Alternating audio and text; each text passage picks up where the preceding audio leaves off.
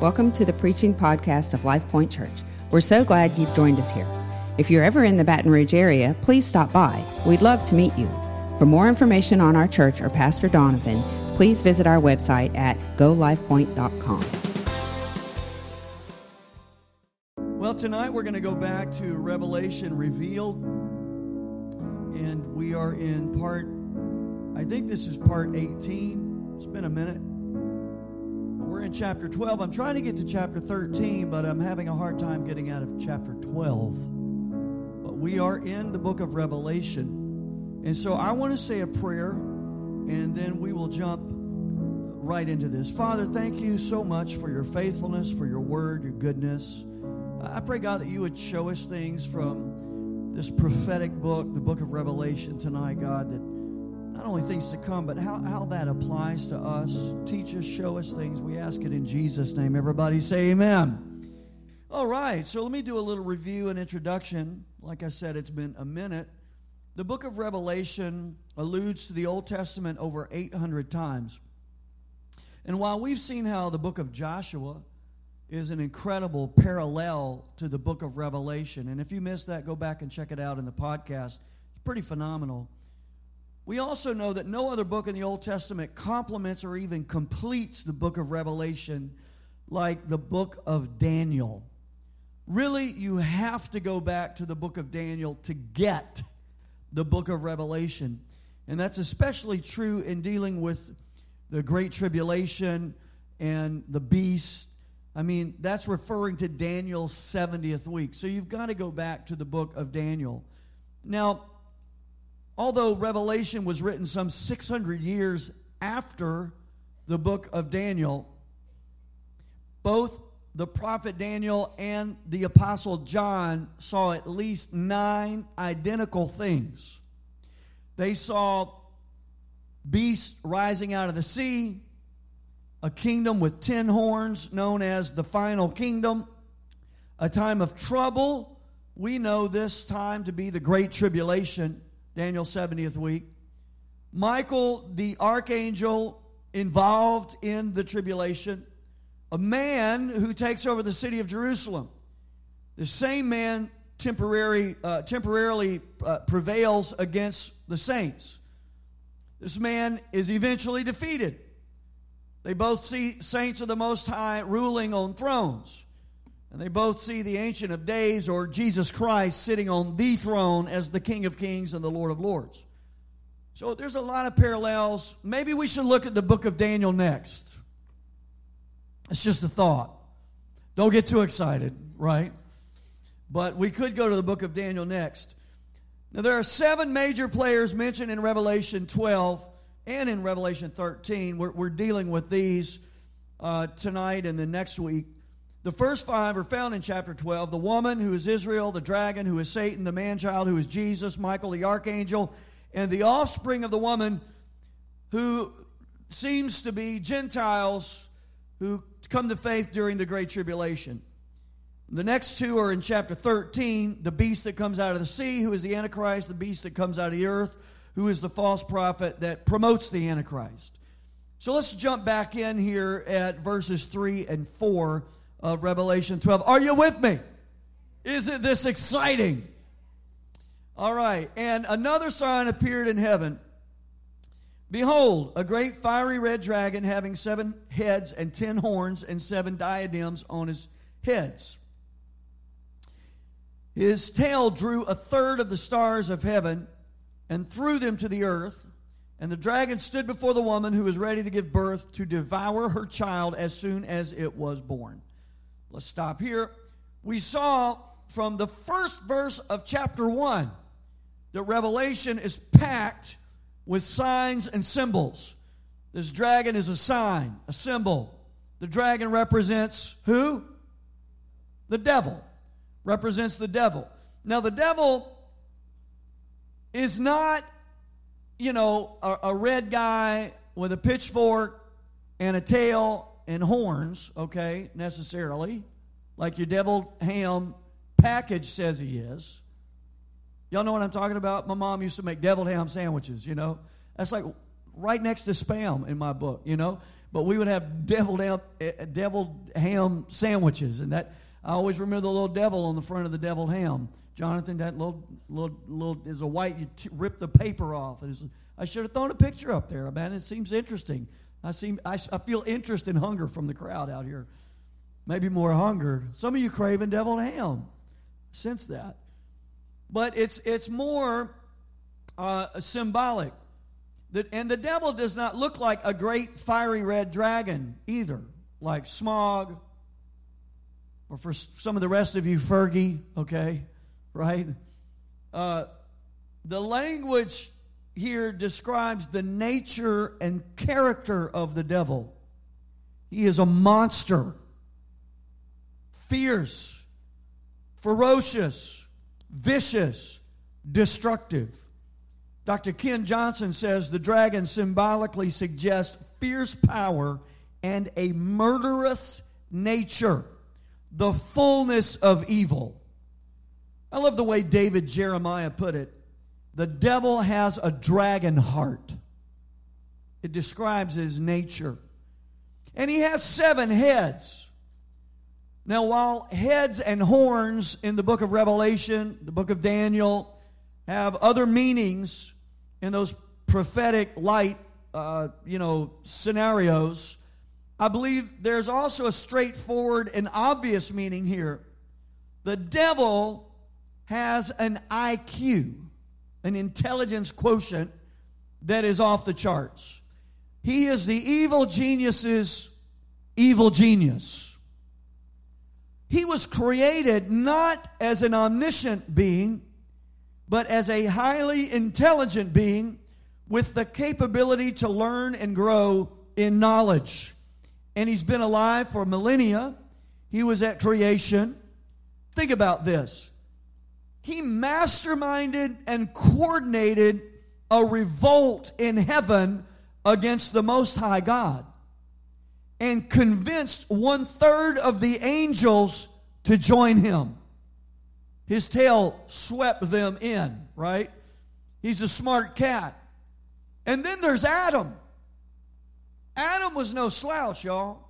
We tend to kind of look at Adam as kind of a rocky figure, you know, like, duh, okay, you know, whatever, Eve, I'll eat the fruit. But he's not like that at all. He's created in the image and likeness of God. Adam was at the top of God's creation order. Adam is the son of God. Deer beget deer, fish beget fish, sheep beget sheep. God had a son. Adam was as much like God as was possible without being God. He was the Son of God. He was the Superman. He was what Friedrich Nietzsche called the Ubermensch, the Superman. He was the most spiritually astute and intelligent being in all of the universe. And he was given dominion over all of creation, including the devil. And yet, the seven headed dragon convinced Adam to join his rebellion. Think about that. Here's the point on this side of eternity, you and I are no match for the intelligence of the devil. You can't outsmart him. He was smart way back then, he's even smarter now. The dragon that we see in Revelation was wearing crowns on those seven heads. They're diadem crowns as opposed to Stephanos crowns. In other words, he had kingly authority. Second Corinthians 4 4 says, He's the God of this world. And he's a predator. He, he's compared to a roaring lion, the king of the jungle, who roams about seeking whom he may devour. The, the text says he has ten horns. Again, heads and horns and crowns, those things are symbolic in, in the prophetic sense in these books. But I believe there's also another obvious meaning here. Horns on an animal also serve as a weapon. My uncle had a farm. My cousin Randy, Y'all ever heard of my cousin Randy? Uh, Uncle Raymond had a farm. My cousin Randy and I would go out to the farm, and, and, and there was this vicious herd of cows that we would go kind of stir them up. And of course, they would start chasing us. Like it didn't matter. Like they hated people. Like they hated us. We didn't do anything to them. We just get out there and yell at them and scream. And here they'd come. Like they'd all herd up and just like, they just start running, like snorting and stuff, chasing us. And we'd run, and we rode horses too. And we'd jump fences, and those cows would jump fences too from pasture to pasture. Chase, we'd climb up trees to get away from them. And they had horns, okay? And sometimes we'd go out there and we'd, you know, we, we let trays over there, but we'd, we'd cut the horns, you know, trim their horns back and all, because they'd gore you, you know? Like, it's a weapon. Horns are weapons on animals. It's something they use offensively and defensively. And the devil has multiple effective weapons. He is an intelligent, brutal, lying, fierce, ferocious force to be reckoned with. He is a spiritual Goliath. And I might add, he's winning in this world.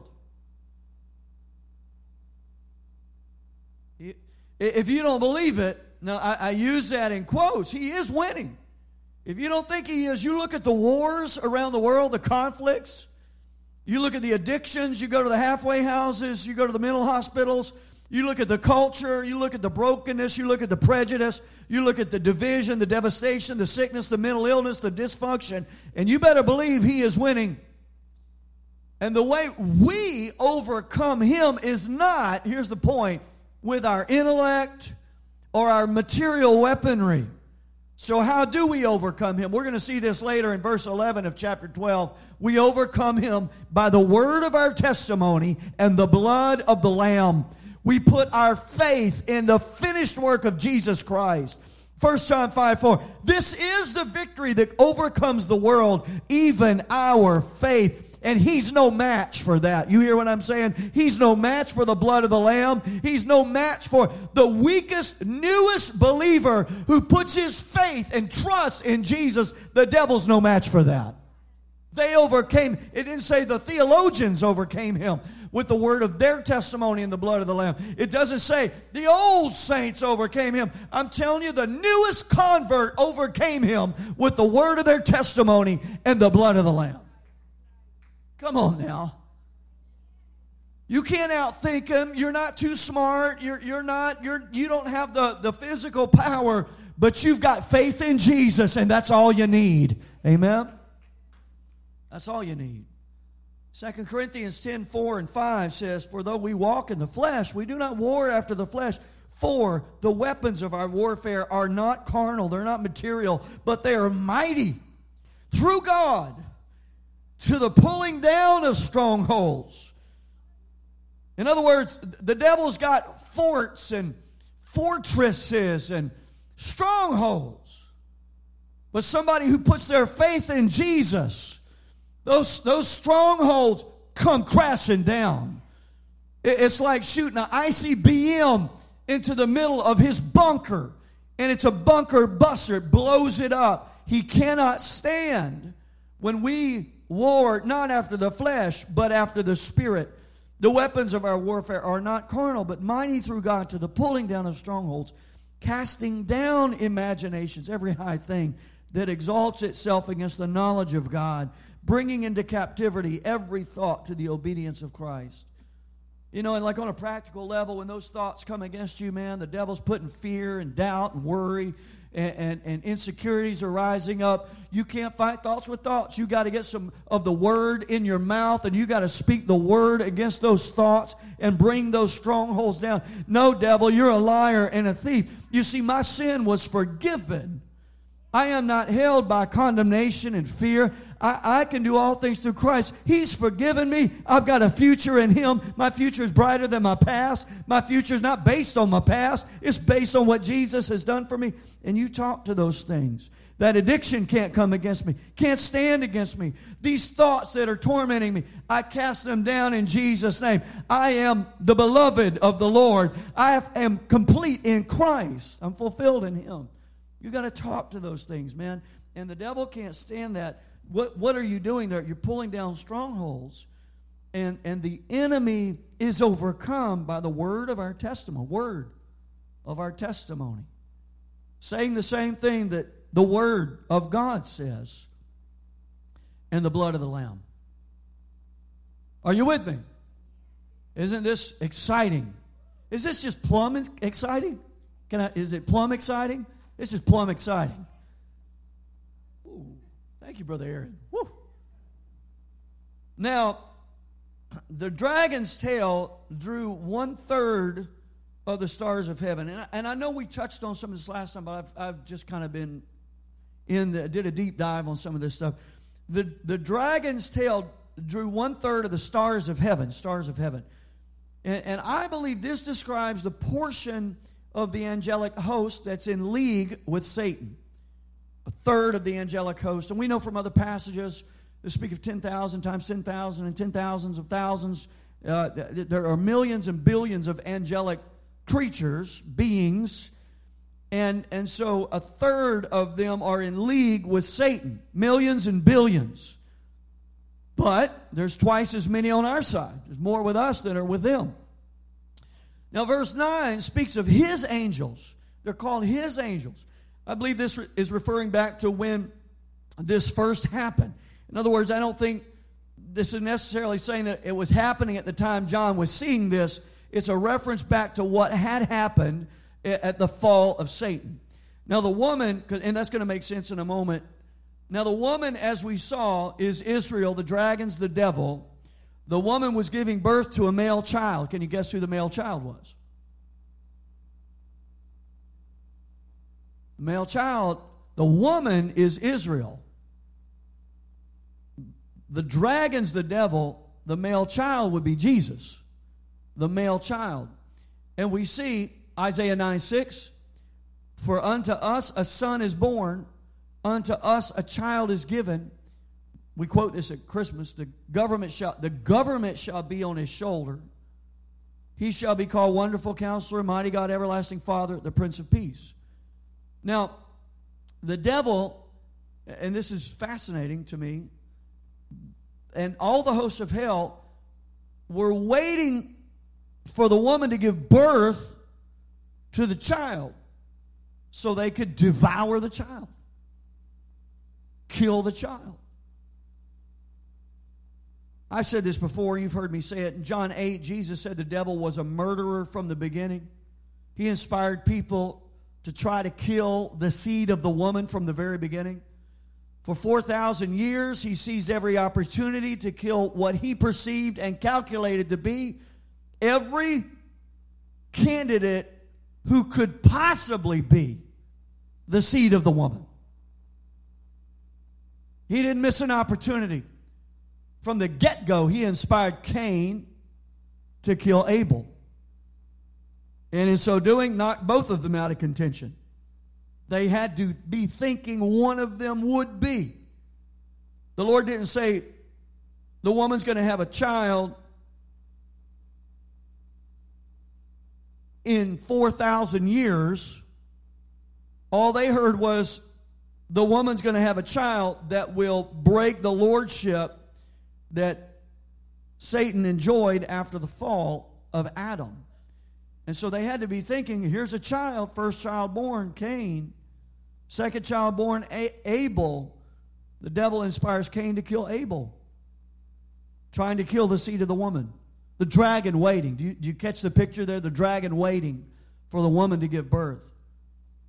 The devil inspired Esau to attempt to kill Jacob.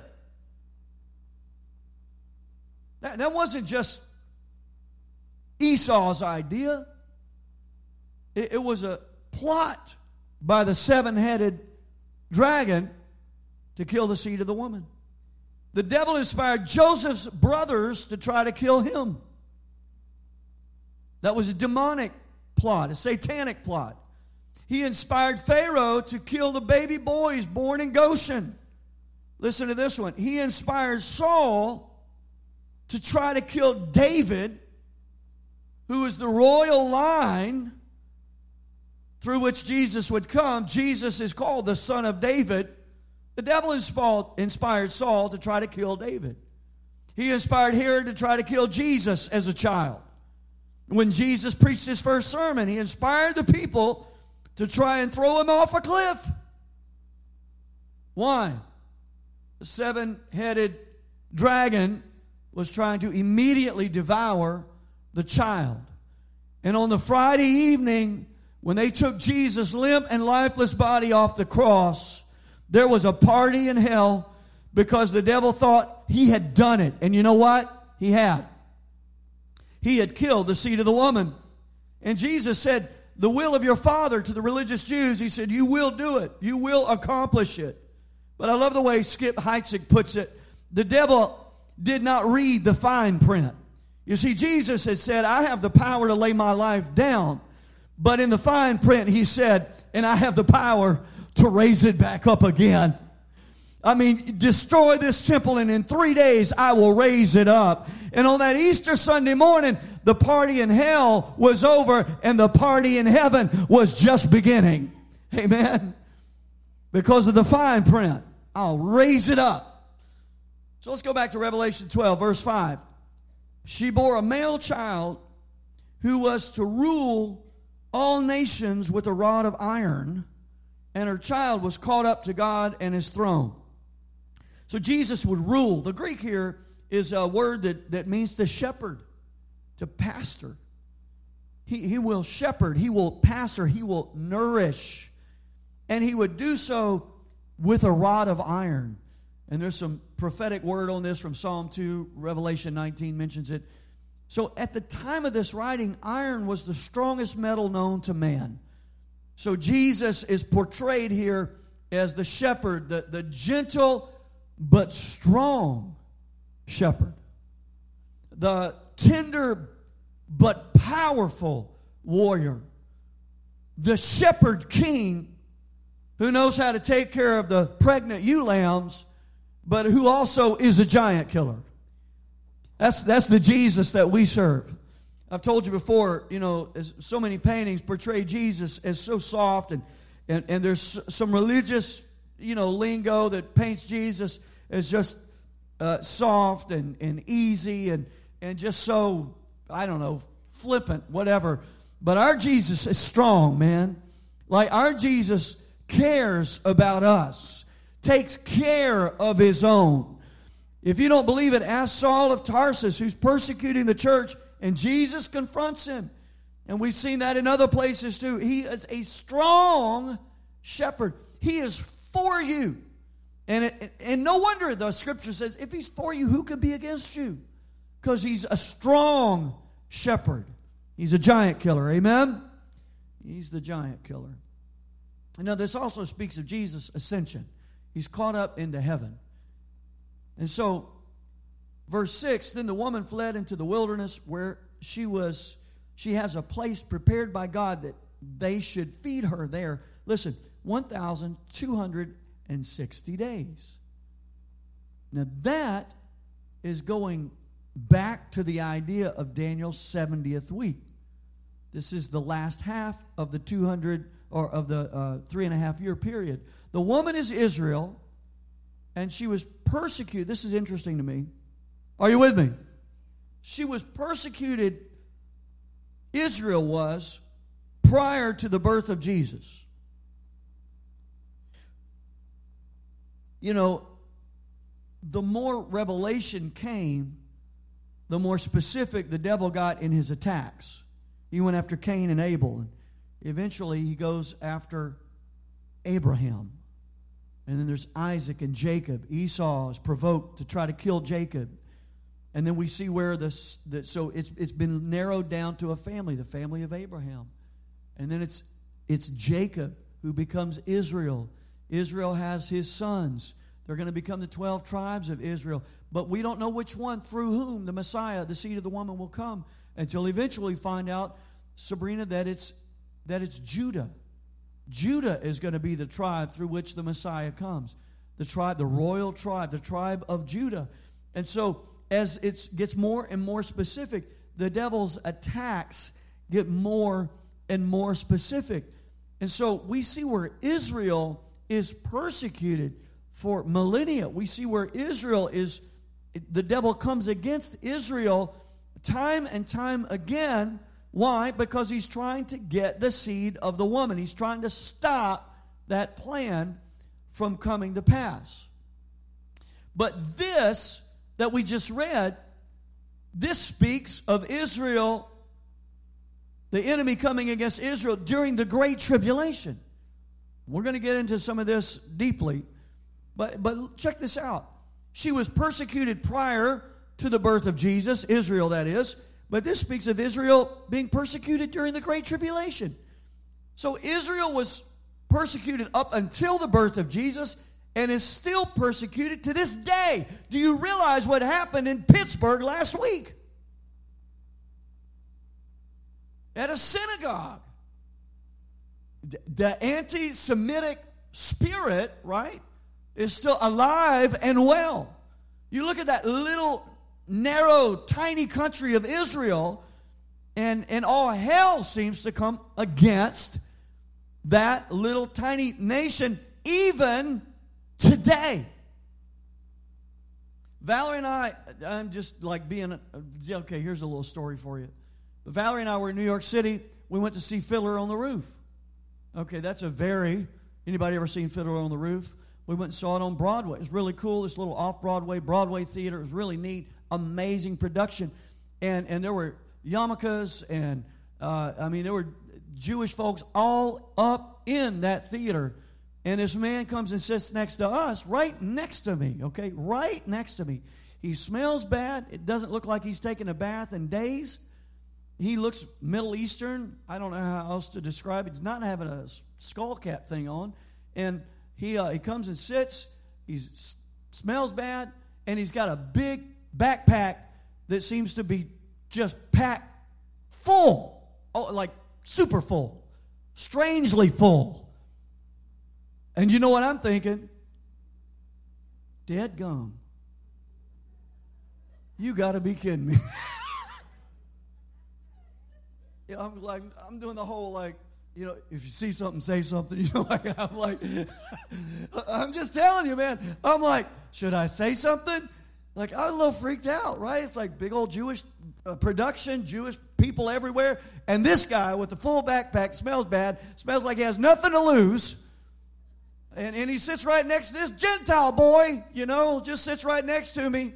And I'm like, well, you know, like Goodbye, world, goodbye. you know, like, oh, don't you weep for me when I'm gone. So, but nothing happened. Then I felt like I'm judgmental and, you know, uh, against this poor fella, and I should have witnessed to him. But the whole time I was just kind of always looking at him, you know, like, what's he doing? But anti Semitism is, is alive and well. And so you, you would think that once the seed of the woman was born, the devil would forget the woman and go for the Christ, go for the seed of the woman. And, and he did that. And, then, as we said, Jesus rose from the dead. So then the devil went after the body of Christ, the church, and has persecuted the church uh, for millennia. But the devil still goes after Israel. My question is why?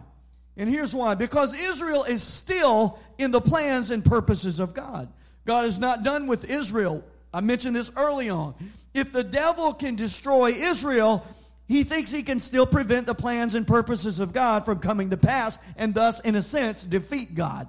So, uh, 1,260 days or three and a half years is this reference to the last part of Daniel's 70th week. So, Israel is still involved in the plans of God at Daniel's 70th week at the Great Tribulation. The enemy wants to destroy Israel. Israel still has significance. Guzik puts it like this Since Revelation 12 5 describes the ascension of Jesus, and Revelation 12 6 describes yet to occur events in the 70th week of Daniel, between these two verses lies hundreds of years. This obvious near far break in time is typical of Bible prophecy. Daniel's 70th week prophecy has such a break. You could look at it in Daniel 9 24 through 27. Actually, the first six verses of Revelation 12 cover from the fall of Lucifer until the millennial reign of Christ. So it's like redemption's story in this very extremely abbreviated form. So it's fascinating to me that Satan is still trying to destroy Israel. Israel will flee into the wilderness where God has prepared a place for her. Now, this is the same Greek wording as John 14 when Jesus said, I go to prepare a place for you. This demonstrates that God is carefully planning future works on the earth as well as in heaven.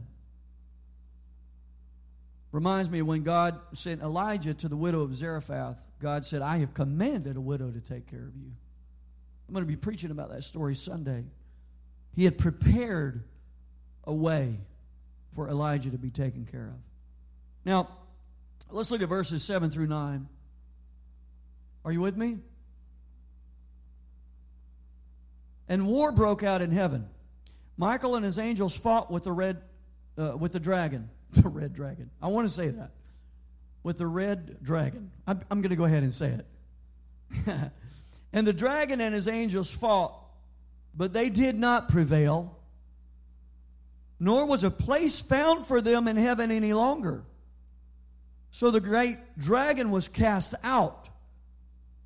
Listen to these words that serpent of old called the devil and Satan, who deceives the whole world. He was cast to the earth, and his angels were cast out with him. Now, this does not seem to be, and this is maybe new information here, this doesn't seem to be referencing the original rebellion in heaven. This is a war that takes place at the midway point of the Great Tribulation. So God will begin this fight in the heavenly realm, and then he will take it to the earthly realm. Now, we should note this is not a battle between God per se and the devil as if they are equals. God has no counterpart. This is a battle between Lucifer and Michael and their forces. And, and why that is, I have no idea, but that's what the text is saying. Here are some questions. Guzik brings us out. Number one, why is this battle fought? Well, in a previous scene of conflict between Michael and Satan, which the strange little book of Jude that we've looked at before, Jude verse 9 talks about it. Satan wanted to prevent, he was trying to steal the body of Moses. Go look that up. That's just awesome stuff. Because he knew God had plans for a resurrected and glorified Moses. We see this in Luke 9 30 through 31. Uh, and so here's another occasion where Satan wants to get in the way of God's plan for the end times. So that's one of the reasons the battle is fought. When is the battle fought? The battle occurs at the midpoint of the seven year period described by Daniel as the 70th week of Daniel. At that time, Michael shall stand up. Daniel 12 1 says this. The great prince who stands watch over the sons of your people. Michael's the angel that seems to look after Israel. And there shall be a time of trouble such as never was since there was a nation, even to that time. And at that time, your people shall be delivered. And then, how is the battle fought? Third question here. We know this is a real fight, but it's not a material or spiritual battle. It's a spiritual battle. This is a battlefield of truth versus deception, fear versus faith. And, and so that is the how it's fought. And it's in the angelic realm. And whether the angels materially fight, however that works, I have no idea. I see them with lightsabers, you know what I'm saying? Like flying all over the place. I love the second stanza of Martin Luther's song, A Mighty Fortress is Our God. And though this world with devils filled should threaten to undo us, we will not fear, for God hath willed his truth to triumph through us. The prince of darkness grim, we tremble not for him. His rage we can endure, for lo, his doom is sure. One little word shall fail him. I love that. I love that. No, nor was there a place found for them in heaven any longer. This shows us that up until this happens, at the midpoint of Daniel's 70th week, Satan does have access to heaven. So he does today. To this day, he does. And there he accuses God's people before the throne. We see this in Job 1 6 through 12, Revelation 12 10. Some think that uh, Satan cannot get into the heavenly realm or in the presence of God because God doesn't allow unholy things in his presence. Well, look around, right? I'm glad he allowed me in his presence when I was unholy, amen? So the devil can appear on earth. We see this in the temptation of Jesus where he shows up, shows him things, takes Jesus up to the pinnacle of the temple He's described as the, the prince and power of the air, so he can manifest on earth, he can fly in the air, and he has access to heaven where he accuses God's people before the throne. And in this verse, he, he's called the, the dragon, the old serpent, the devil, Satan, and it says he deceives the whole world. 1 John 5 19 says that the whole world lies in the embrace of the devil, the, the evil one, the wicked one. The devil's, again, vicious, an accuser, an adversary, a liar, a deceiver, a trickster. The, devil is from the Greek word diablos, and, it, means to defame, to slander. He's the master slanderer, the accuser of the brethren, and he's cast to earth. And here's the deal if you want to hitch your wagon to the devil, you go ahead, but I'm telling you, it's a downward spiral. He's, he's gone from where he was as Lucifer, the archangel, to he has access to heaven. But soon he'll be cast from that realm to the earth only, restricted, not just to the air and not just to the earth, but eventually he's going to go into the bottomless pit. And then he's going to go from the bottomless pit into the lake of fire, which is the second death. He's on a downward spiral, but thank God Jesus got up, rose from the dead, is alive, exalted forevermore. You hitch your wagon to Jesus and you ain't going nowhere but up. Amen. He is the ultimate winner, and He's got it all under control. And then I heard verses 10 and 11 a loud voice in heaven say, So this is awesome. I love the loud voices in the book of Revelation. They're, they're like really, really loud. They're mega voices. Really, really loud. You know, I could go get my megaphone, but I won't do that. They're really loud. And so he hears this loud voice in heaven Now salvation and strength and the kingdom of our God and the power of his Christ have come. For the accuser of our brethren, who accused him before our God day and night, has been cast down. And they overcame him by the blood of the Lamb and the word of their testimony, and they did not love their lives to the death. Really? There are three keys to the saints' victory over Satan. And that would be the word of our testimony, the blood of the Lamb, and loving not your life unto death. Did not Jesus, the Master, say, if you want to find your life, lose it. If you want to gain your life, lay it down. And these were people that continually, over and over, laid their lives down. So they were laying their lives down Jesus was picking them up. Satan and followers of Satan, they lift themselves up, but they get cast down. I want to follow Jesus. And the way you follow Jesus is the humble road, the low road. You lay your life down. You, you, you put your plans aside. You say, Not my will, but your will be done. And you put His word in your mouth instead of your words in your mouth. His thoughts in your mind instead of your thoughts in your mind. You, you reach for the the, the high thoughts and high ways of the Lord instead of the low thoughts and low ways of man or the enemy or this flesh or this world. You reach for those high words and high thoughts and high words and, and, and you put them, you replace it's a humbling road. The way to victory is through humility. I'll close with that. The way to victory is through humility.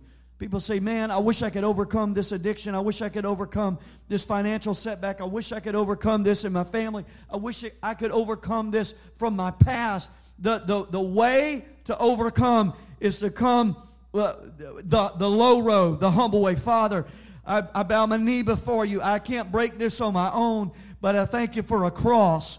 I thank you for a finished work. I thank you that I'm the set free. I don't have to set myself free. You've already done it. Now, it doesn't feel like it, nor does it look like it, but whom the Son is set free is free indeed. That will be my confession. I put my confession, my faith, my trust in what you did on the cross. And, and you just, that's humility. That's taking the low road. And that's the way to overcome. You overcome by the blood of the Lamb, the word of your testimony, and you lay your life down you lay your life down. Uh, let's look at verse 12. And, yeah, yeah. Therefore, rejoice, O heavens, and you who dwell in them. Woe to the inhabitants of the earth and the sea, for the devil has come down to you, having great wrath, because he knows that he has a short time. So there's difficult things that are going to take place. The wrath of Satan is going to be unleashed. Uh, just he's going to come down. He knows his time is short. We tend to say that now. You know, we're like the devil knows his time is short. He's keen to prophetic ideas and events and whatnot. Stand with me right now. But the the truth of the matter is, this is speaking of a specific time when the devil knows his time is short. He's been locked out of coming into the presence of God and accusing the brethren. And he knows his time is short, and so he's going nuts, wreaking havoc on the earth. And so you have an oive, a, a woe pronounced on the inhabitants of the earth and the sea. Woe to you! The devil's come down with great wrath and fury. He knows his time is short. Listen, like we've said before, as surely as the first Jesus came the first time, he's coming a second time. And as surely as he's coming a second time, these events will unfold as well. We say we believe the Bible, we might as well go ahead and embrace it all. I'm telling you, there's going to come an Antichrist. We had elections yesterday. We had prayed over them Monday night at First Monday Prayer. I don't know if the elections went the way you wanted them to or not, but we prayed the will of God would be done. I'm going to tell you something. Whoever's elected, I, I want to say it matters. I believe it matters, and I believe doing all I can to make change in my world is positive. If I can do that politically, I'm going to do it. And I pray for politicians or people that are called to do that. But here's the deal ultimately, what's prophesied is going to come to pass. And, and the only thing that matters is not if you're an American, not if you're uh, an English speaking American, not what race you are, what your culture or ethnic background may be. What matters is did you, did you hear the word? Did you bow the knee? Did you line your life up with what he said and commanded and demanded? And, and, and did you did you accept the love, man? Did you did you receive the gift? That's what's going to ultimately matter. And then just walking faithful, man. Just walking faithful. How many of you want to be an overcomer? I don't want to just start this, I want to finish it. I don't want to just start it because I was raised around a family that believed it. I want to finish it because I got it for myself. And God put it deep in my heart. And I'm going to walk in this until the day I die or until the trumpet sounds. I want to be faithful. I want to be found faithful. Lift your hands to Him right now. Thank you, Jesus. Lord, we've looked at the enemy tonight, and wow, he is strong, he's powerful. But God, I thank you that you've shown us that you are more powerful. Your strength is sufficient, Lord. We have weaknesses, but you have strength. You're our covenant partner, Lord. You're our healer, deliverer, Savior. We look to you for all the answers. We thank, thank you for you, joining Lord, us for today. We hope you were blessed by the preaching of God's Word. For more information on our church or Pastor Donovan, or if you plan to attend one of our services, please visit our website at golifepoint.com.